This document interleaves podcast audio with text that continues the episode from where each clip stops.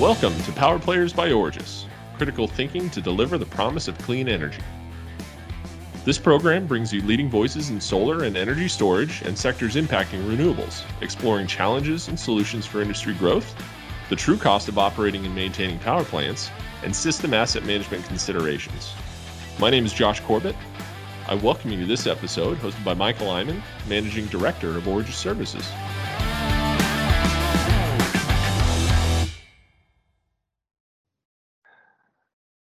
Hello, this is Mike Iman, your host for Power Players, uh, where we deal with really the nettlesome problems in our industry.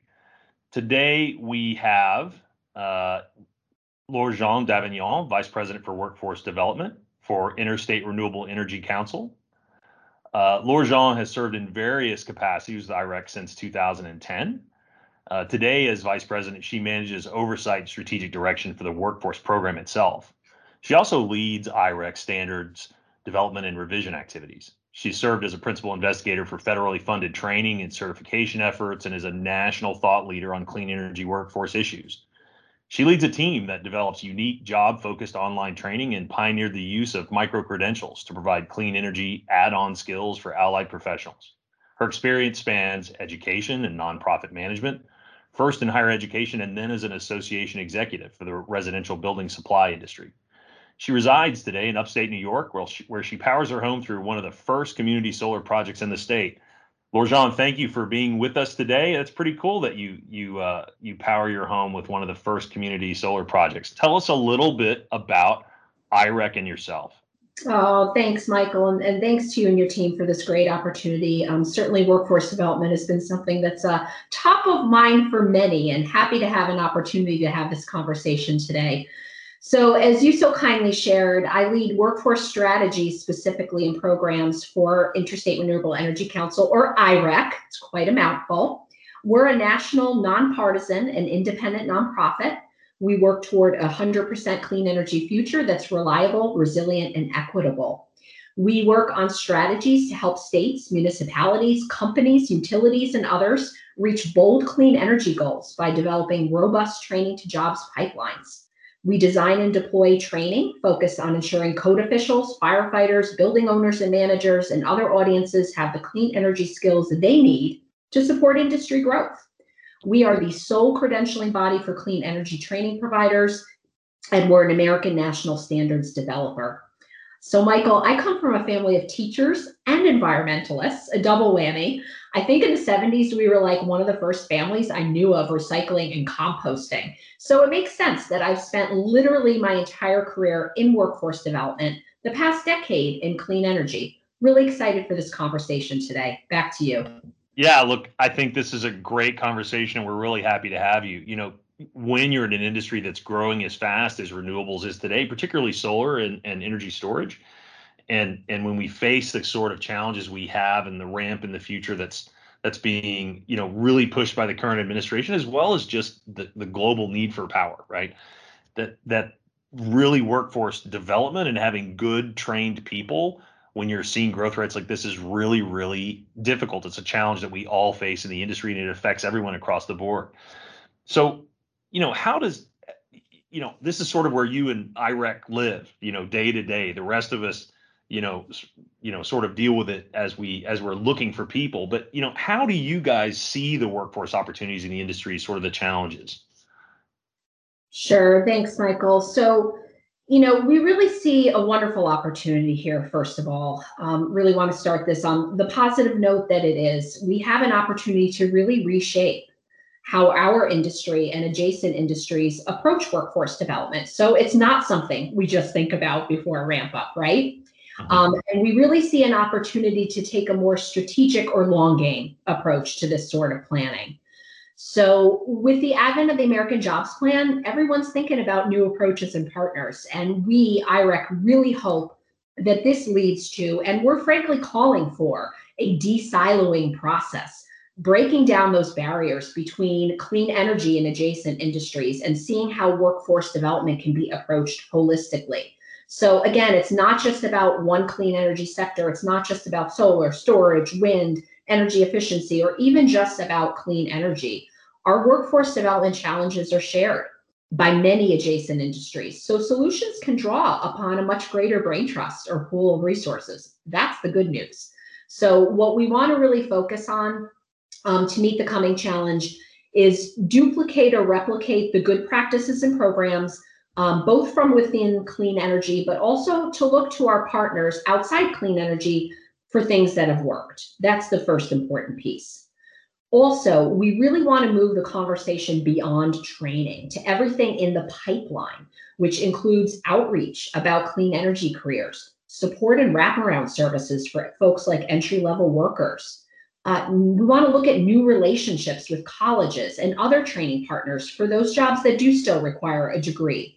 And we want support for employers, especially those who are building diverse businesses, with recruiting, developing, and retaining skilled workers we really want to move beyond a transactional relationship between employers and training providers and other workforce partners. This is not easy, but it leads to a much richer collaboration and much more productive outcomes.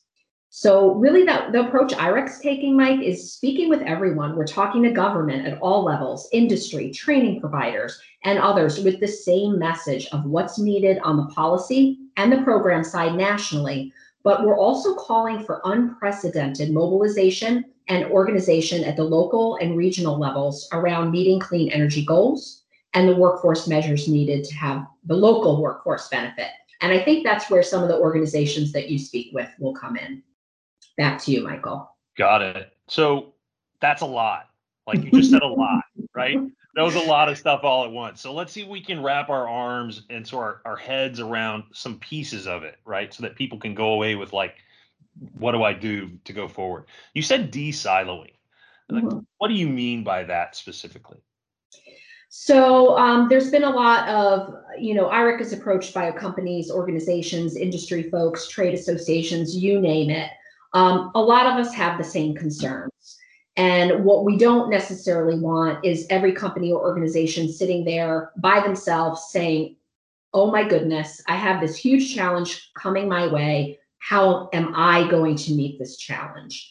Um, I think it's a time that we can feel very comfortable saying, How are we going to meet this challenge? And I understand, um, you know, in the corporate world that, you know, there's stuff like competition and, you know, you might need to speak with those folks that are trying to take your business um, to, to coordinate here. But, you know, that's why things like trade associations exist, right? Um, there are certain common mutual interests that if we all can focus on them together and kind of take the relevant pieces, and I don't expect an individual company to take on all the stuff that just rattled out of my mouth. This is a group effort. We need to lean on our partners. We need to lean on those who have similar challenges, even if it's sometimes an uncomfortable conversation. They could be competitors. They could be folks like uh, in organized labor, where solar hasn't historically spoken with those folks a lot. We're going to have a lot of kind of, um, as I like to say it, odd bedfellows and new partners um, really to make this work because a lot of the solutions are out there. There's no reason for someone to sit in an empty boardroom scratching their head. Yeah you know, I love these conversations across the country because you get people with different views and, and even the the way they speak is different. So for me, they'll get the y'all, and from you, they'll get the all. And so I love I love these things. Anyway, so how do you get past like when you say de-siloing and you sort of talk about it that way, right? You're right. It does require us to work with people that we would view as competitors, right? To, to sort of create some standards and some practices, particularly with when you talk about adjacent industries, because solar and, and renewables have been growing at such a rate that they've been producing more jobs than the rest of the power industry combined on an annualized basis for the last several years, really. And so mm-hmm. inherently what that means is when we're engaging with adjacent industries, I think they'll rationally see it as an attempt for us to to uh, you know pull their people right? Which are still needed to to fuel their industries no no pun intended. And so how do you have those conversations when the conversation starts with i'm here to take your people or the conversation starts with you're here to take my people. Now how do we talk? How do you do that yeah, you touched on a couple areas. Um, I'll start with because um, I think we, you know, we think about adjacent industries. We start with energy. Um, I'm talking even beyond that, but let, let's start with, um, you know, industries that could potentially perceive us as poaching people. Let's start there. Um, so I, I, think piece one there is, you know, certainly the trade associations and other organizations that are working with um, whether it be oil, gas, whatever these industries. Um, you know, a lot of folks are asking about how do I connect to former military, uh, slightly different iteration of that uh, problem you mentioned. Um, I think the first place I would go for the adjacent industries is um, really considering direct partnerships with the trade associations and organized labor groups working with your subject audience, whether it be engineers or, you know, I, you guys know who you're looking to hire and who potentially would have a skill set that is a match with some tweaking for clean energy, right? Um, although the priority of these trade associations is not clean energy, they are acutely aware that pathways are needed for workers that may be displaced as uh, a result of what's coming down the pike. Um, we have a federal environment that is much more receptive to clean energy. So, you know, I come from the trade association world in, in my past, and the good organizations will want to partner with groups such as ours or organizations that have the potential to help them with this problem um, and find ways that, that it can be a win win win a, lot, you know, I, I'm very challenged by this conversation that more clean energy is a loss for oil and gas workers. I, I really have a huge issue with that. Um, these are people, these are individuals. Yes, we want them continue to we want them to continue to work. And it's incumbent on you know government and organizations like IREC to ensure there are pathways. Um, but I think you know when we do reach across the aisle, as it were, to these industries, again, the problems are going to be more similar than not. And even if they're not like, here, take our workers, you may find areas of collaboration that you never imagined that could be very rich and rewarding for both sides. Yeah, it's funny because, you know, I as a military veteran, I I navigated from one of those adjacent industries. You, you know, when I came from the military into renewables and and it it often seemed a bit like, you know, Leif Erikson, you know, coming across the North Atlantic with basically a very rough compass, just and hoping he hits land. You know, you're sort of navigating, you know, in hopes that you're going to hit something without a lot of structure in place. And I and I think organizations like IREC are helping to put structure in place, which is incredibly valuable. So so how do but companies as a whole, and you know, like I can sort of help to navigate the military, you know, transition at times, but mm-hmm. even for me, the the organizations that are involved in that change year to year. So is does you know, and so if you're looking at oil and gas, or you're looking at manufacturing, or you're looking at you know the trades, uh, like the electrical you know trades as an example, how do companies understanding that this is a changing you know environment on an almost daily basis? How do companies find out and get connected with those organizations? Do they go through IREC? Do they do they reach out to someone like you? Like how do they do that? You know, I think certainly the national organizations working clean energy, IREC, obviously your trade associate, association, SEIA, um, you know, Energy Storage Association, there's others. Um, certainly those national groups can help. Um, I, I, have like a stepped approach that I'm going to suggest, and I, I, thought of this more. Um, I, I, think it's both for military and other transitioning workers. Um, the first piece, and this is kind of these steps are helping to customize this depending on the organization because obviously you're talking with groups of who are very large and multi uh, location and then there may still be organizations out there that have a smaller scope right so the first step for everyone though is really to prioritize where are your critical pain points you michael and i talked about this a little bit um, for your organization but w- what are the occupations you're most worried about um, if you're a multi-location organization, what are the regions you're most concerned about? Um, you, you know, you know where your business is coming from. Who do you need to do the work, and who do you not have, or who do you not have connections that will get you those people, right? So you really want to prioritize. Second, you want to take a targeted approach.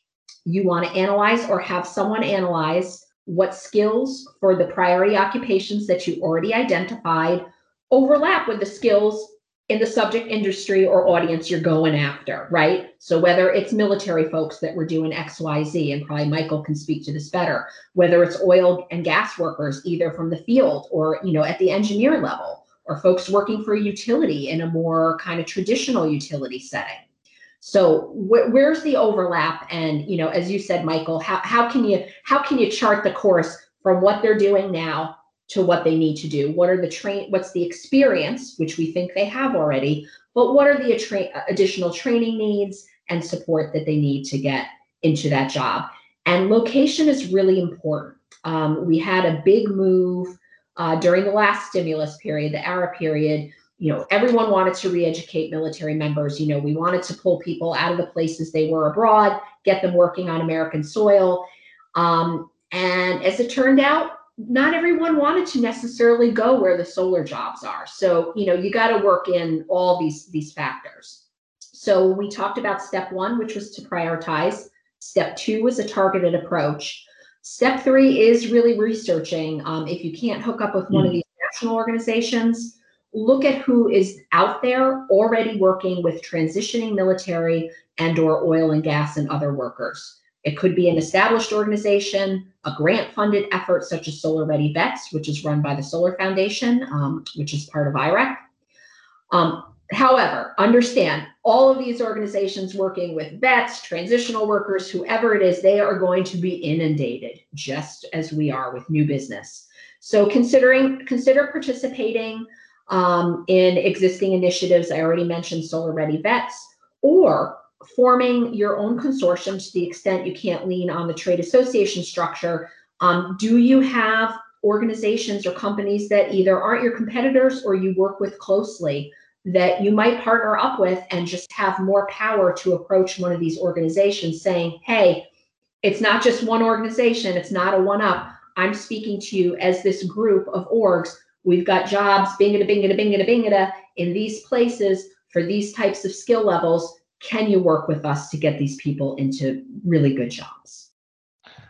Yeah, it's it's um you know it's always a bit of a challenge, right? And as we move into new geographic areas, we have other challenges. You you have some areas, particularly in the Northeast, and also some of them on the West Coast, where you've got sort of traditional union areas that where the IBEW is really strong. And and I know that uh, there's always that friction, right? Whether or not you know the IBEW and and corporate's goals align enough, whether whether we're going to be working together or whether there's going to be sort of a conflict. So, do you have any suggestions on navigating navigating that and and working with the union so that you know because the structure with which they engage in the electrical you know traditional electrical world may or may not work for the way solar like particularly operations you know works so how do you engage to sort of solve that or or is that a bridge too far well the first part is starting the conversation. Um, you know i'm going to be very frank. I'm very familiar with IBEW's curriculum um, because irec used to accredit some of their locations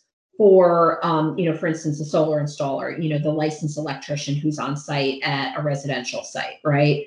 Um, you know, are there discussions at the national or local level somewhere where you're active about operations? I mean, this is a growing field. It's going to be much bigger by the time we come out the other end of this this uh, new stimulus. We think, we hope.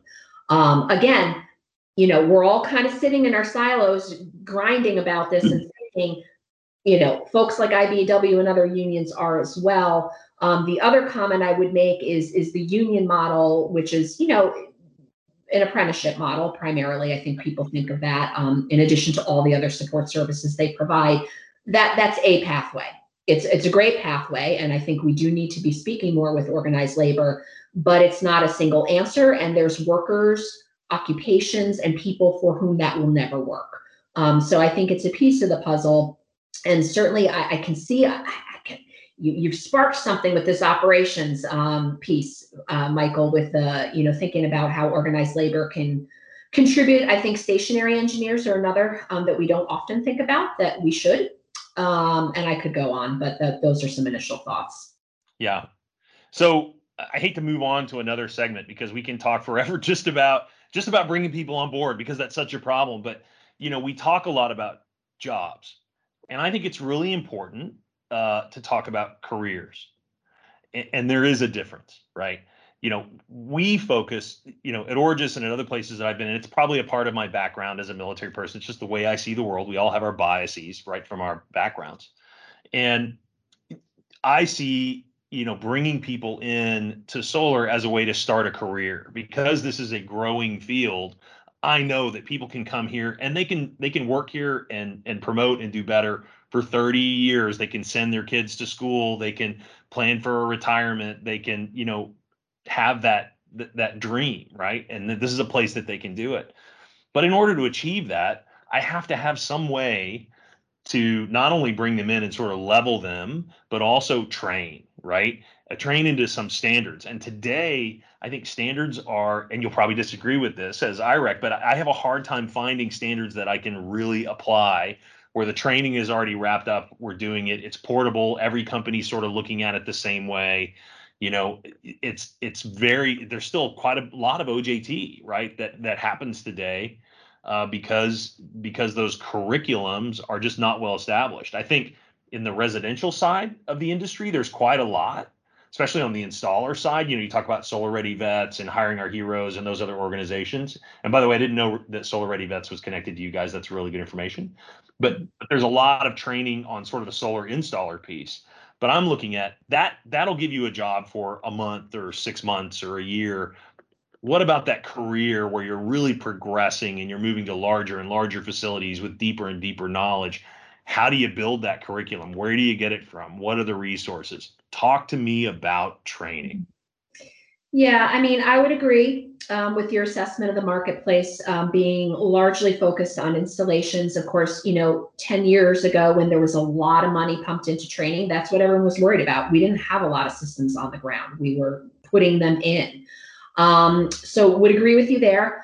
I think standards and standardized curriculum have a role, and definitely my colleagues with the community colleges and other training organizations who have been engaged in clean energy training for decade plus um, are calling for more unified, standardized, whatever you want to, you know, for the stuff that is shared across sites and um, companies and is not specific to like a certain type of panel or storage system or inverter or whatever it is. We are calling for more of that so individual companies and individual training providers are not having to shell out the significant. Um, good training is is quite costly. Um, IREC knows this because we produce really good training. Um, and it takes a lot of bandwidth, it takes a lot of resources, and it takes a lot of subject matter experts to do it right. Um, so we're talking about a defensible instructional design process that isn't just SME sitting in a room like, okay, here's everything I know. Um, so good training is expensive. Individual companies should not have to develop the core curricula. However, however, the huge role individual companies play is with, you said the magic word, the OJT, the hands-on training the opportunities to practice before it's someone's system or someone's job that's on the line, right? So we are looking to the employers to really ramp up in your ability to have those experiences for new people where you're spending time on someone that's not going to be productive day one, whether it be an internship, a fellowship with an, uh, a group like Solar Ready Vets, apprenticeship. Dare we dare we dream? To me, that's the Cadillac. That's a that's a much longer transaction um, but we need employer sponsors for things of that sort. Um, so I really see the role of companies like Origis and others to really look at what you can do to take people with like kind of a basic standard skill set, whether it be clean energy or not. It could be mm-hmm. electrical, it could be building technologies, who knows? And what is it going to take to get the hands on specific training that's going to help them be successful on your job site? And there's folks that can help you with that. Uh, designing on the job training experiences is difficult, um, and and there should be professionals involved. Um, but you folks have folks like community colleges, um, these nonprofits we've been talking about uh, during the podcast, and other training providers that can help you with that, um, and you know make sure that the experience on the job is preparing them to operate independently going forward. Yeah, so uh, you know, we've reached out to junior colleges and and universities and and training organizations, and oftentimes, uh, to put it politely, the academic timeline and the operational timelines and requirements don't line up. Right? It's one thing to train people in an academic environment. It's another thing entirely to say I've got to bring in 25 people in the next six months, and I've got to get them all baseline trained to some different levels, and it has to be done now and I have a blank sheet of paper and no idea how to go about it. So, Mhm. starting with that blank sheet of paper, what do we do? So you will need to give yourself some time. I agree that the academic mindset is not agile um, enough. So when I, I definitely there's colleges out there you can partner with that will work more um, in a more agile fashion, but um, community colleges, junior colleges, part of their mission is professional development, workforce development. Um, there are those, just as there's companies that are good at installing energy storage and PV, and there's companies who aren't as good. There's colleges that are great at partnering with Yeah. employers such as yourselves and understand the pressures and timelines. There's community colleges who aren't as good. There's community colleges who are already um, functioning with a standard curriculum. It might be installer, um, but you know, again, consult with either you know trusted advisors, folks like IREC, others. You know who who in my operating areas is a good bet um, if I'm going to invest some time with a training provider. Um, but even for those that are really good at their jobs, it needs to be a long term relationship. Um, it's not, you know, you're never going to be able to pick up the phone and have something up and running within six months. So again, it's that long game. It's prioritization, knowing where your pain points are going to be, and then you know saying these are the specific things i need. How can i partner with you to make this happen? And here's the resources i can put forward. And it's not just money. Mon- money's the least of it. There's going to be a lot of money out there. Um, but what can you bring to the table in terms of helping them to tailor the training experience so there's productive people on your job site on the tail end of it? Does that make sense? Yeah, yeah, it does. So I want to flip this around just a little bit. You know, I think we've talked a lot about it from the company and industry perspective, but I'm hoping that there's actual people looking to change careers who will listen to this as well and look for it as a way to sort of chart their path. So, so as they're in that tempest of life change with their eye firmly on their north star and just trying to get there, talk to them. Tell us tell tell them how they can navigate this and what resources they have as individuals to help them figure out where they're going to be and and how to get into this industry Sure. Um, couple thoughts for potential job seekers. One, um, you know, and if they're already thinking about clean energy because they're watching this podcast, that that's the biggest battle fought right there. We're we're good uh, from here on in. Um, do want to do a plug for um, IREC's career maps. We have them for the solar, HVACR, and green buildings industries, and those um, have kind of a universe of jobs in those particular sectors, including solar.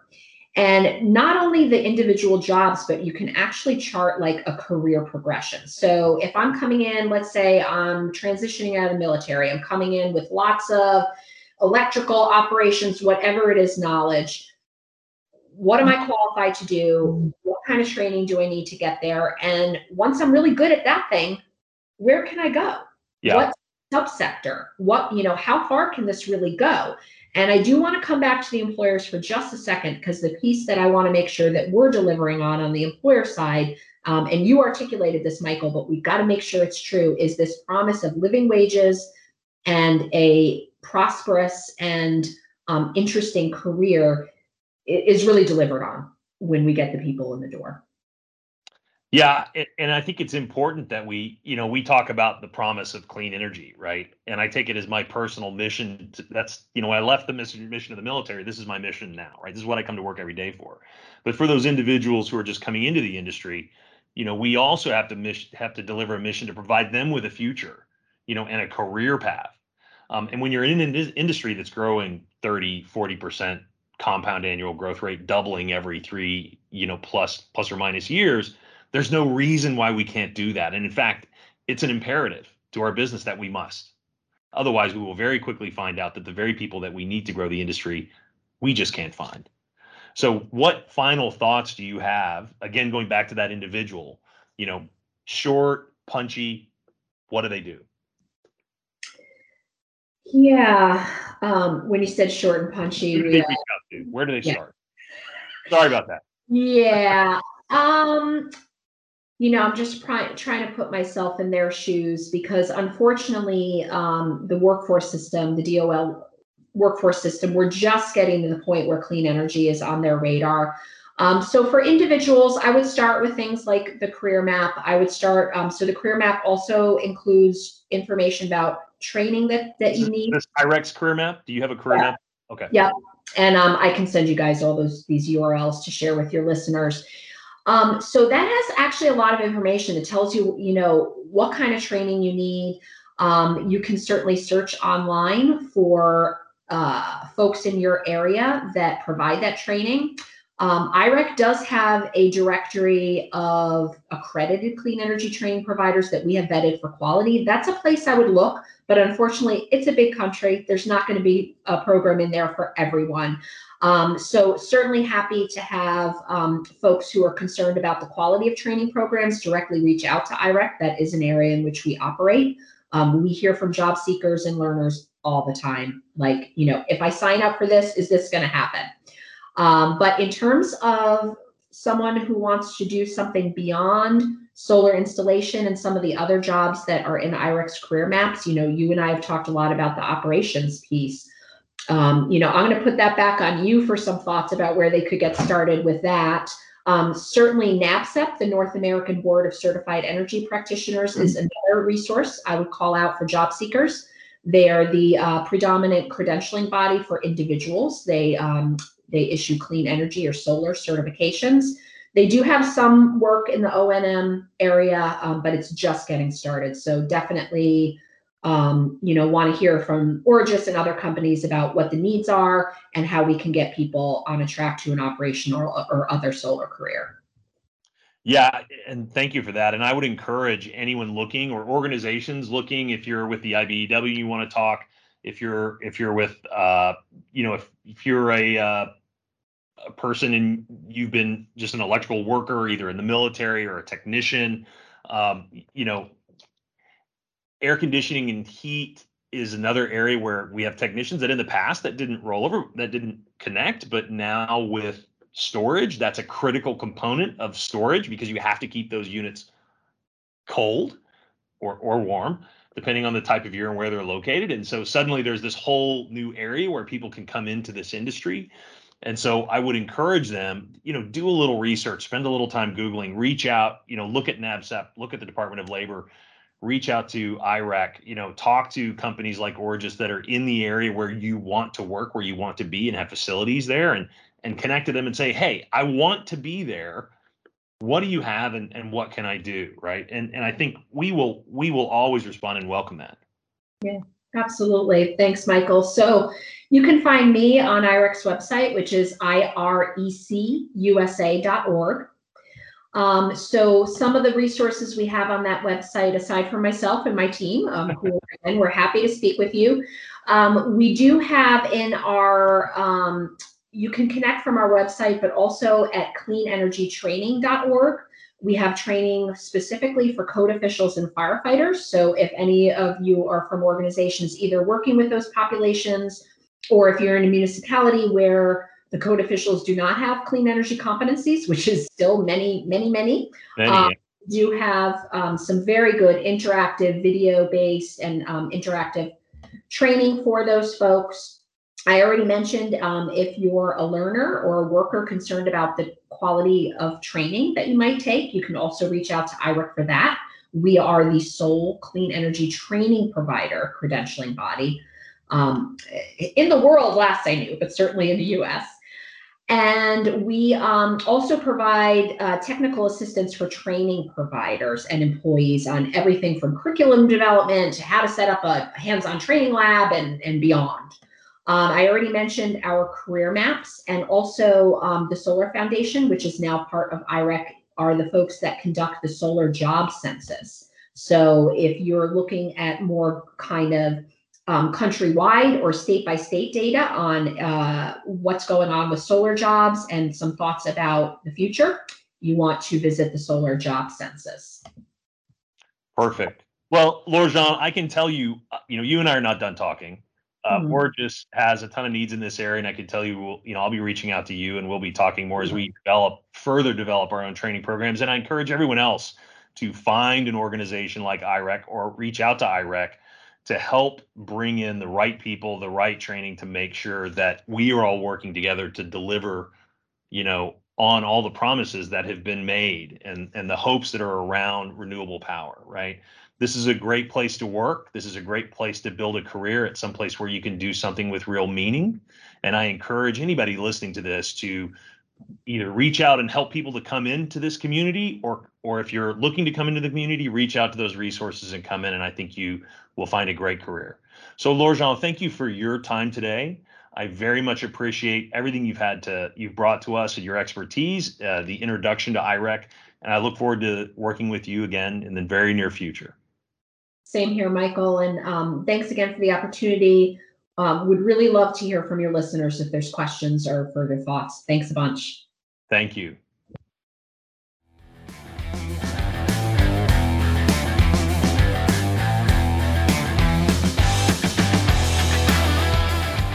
Find summary thoughts on this topic and more insights into operating your clean energy assets at origisservices.com. Thank you for listening to this episode of Power Players by Origis, critical thinking to deliver the clean energy promise.